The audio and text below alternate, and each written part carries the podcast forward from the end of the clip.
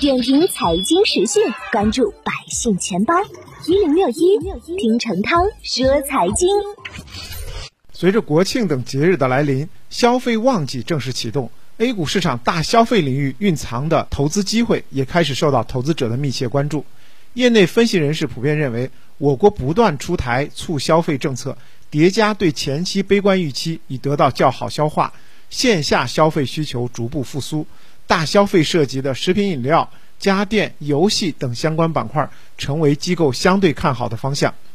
近期，不少地方出台了稳增长接续政策，将促消费作为重头戏，积极推动家电市场需求回暖。对此，分析人士普遍认为，随着低碳化、绿色化、智能化成为家电消费新趋势，金九银十消费市场正在复苏，而十一黄金周是家电的销售旺季，政策的扶持、节日促销的推动，家电以旧换新有望开启市场新蓝海。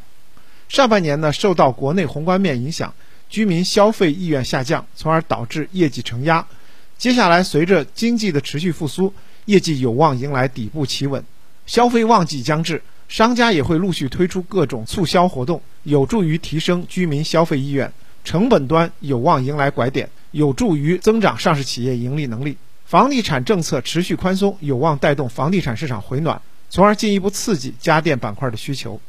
游戏行业则被称为现金牛，有望在双节消费风口中获益。行情方面呢，七月以来，在偏弱的 A 股行情之下，游戏板块逆势走强。监管部门连续释放游戏版号，对游戏公司业绩产生一定支撑。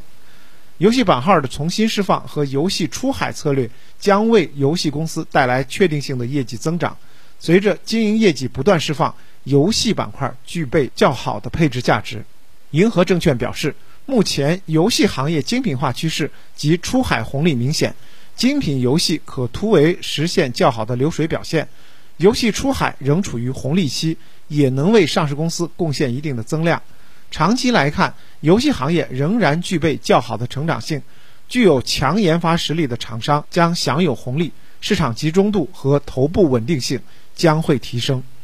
点评财经时讯，关注百姓钱包，我是程涛。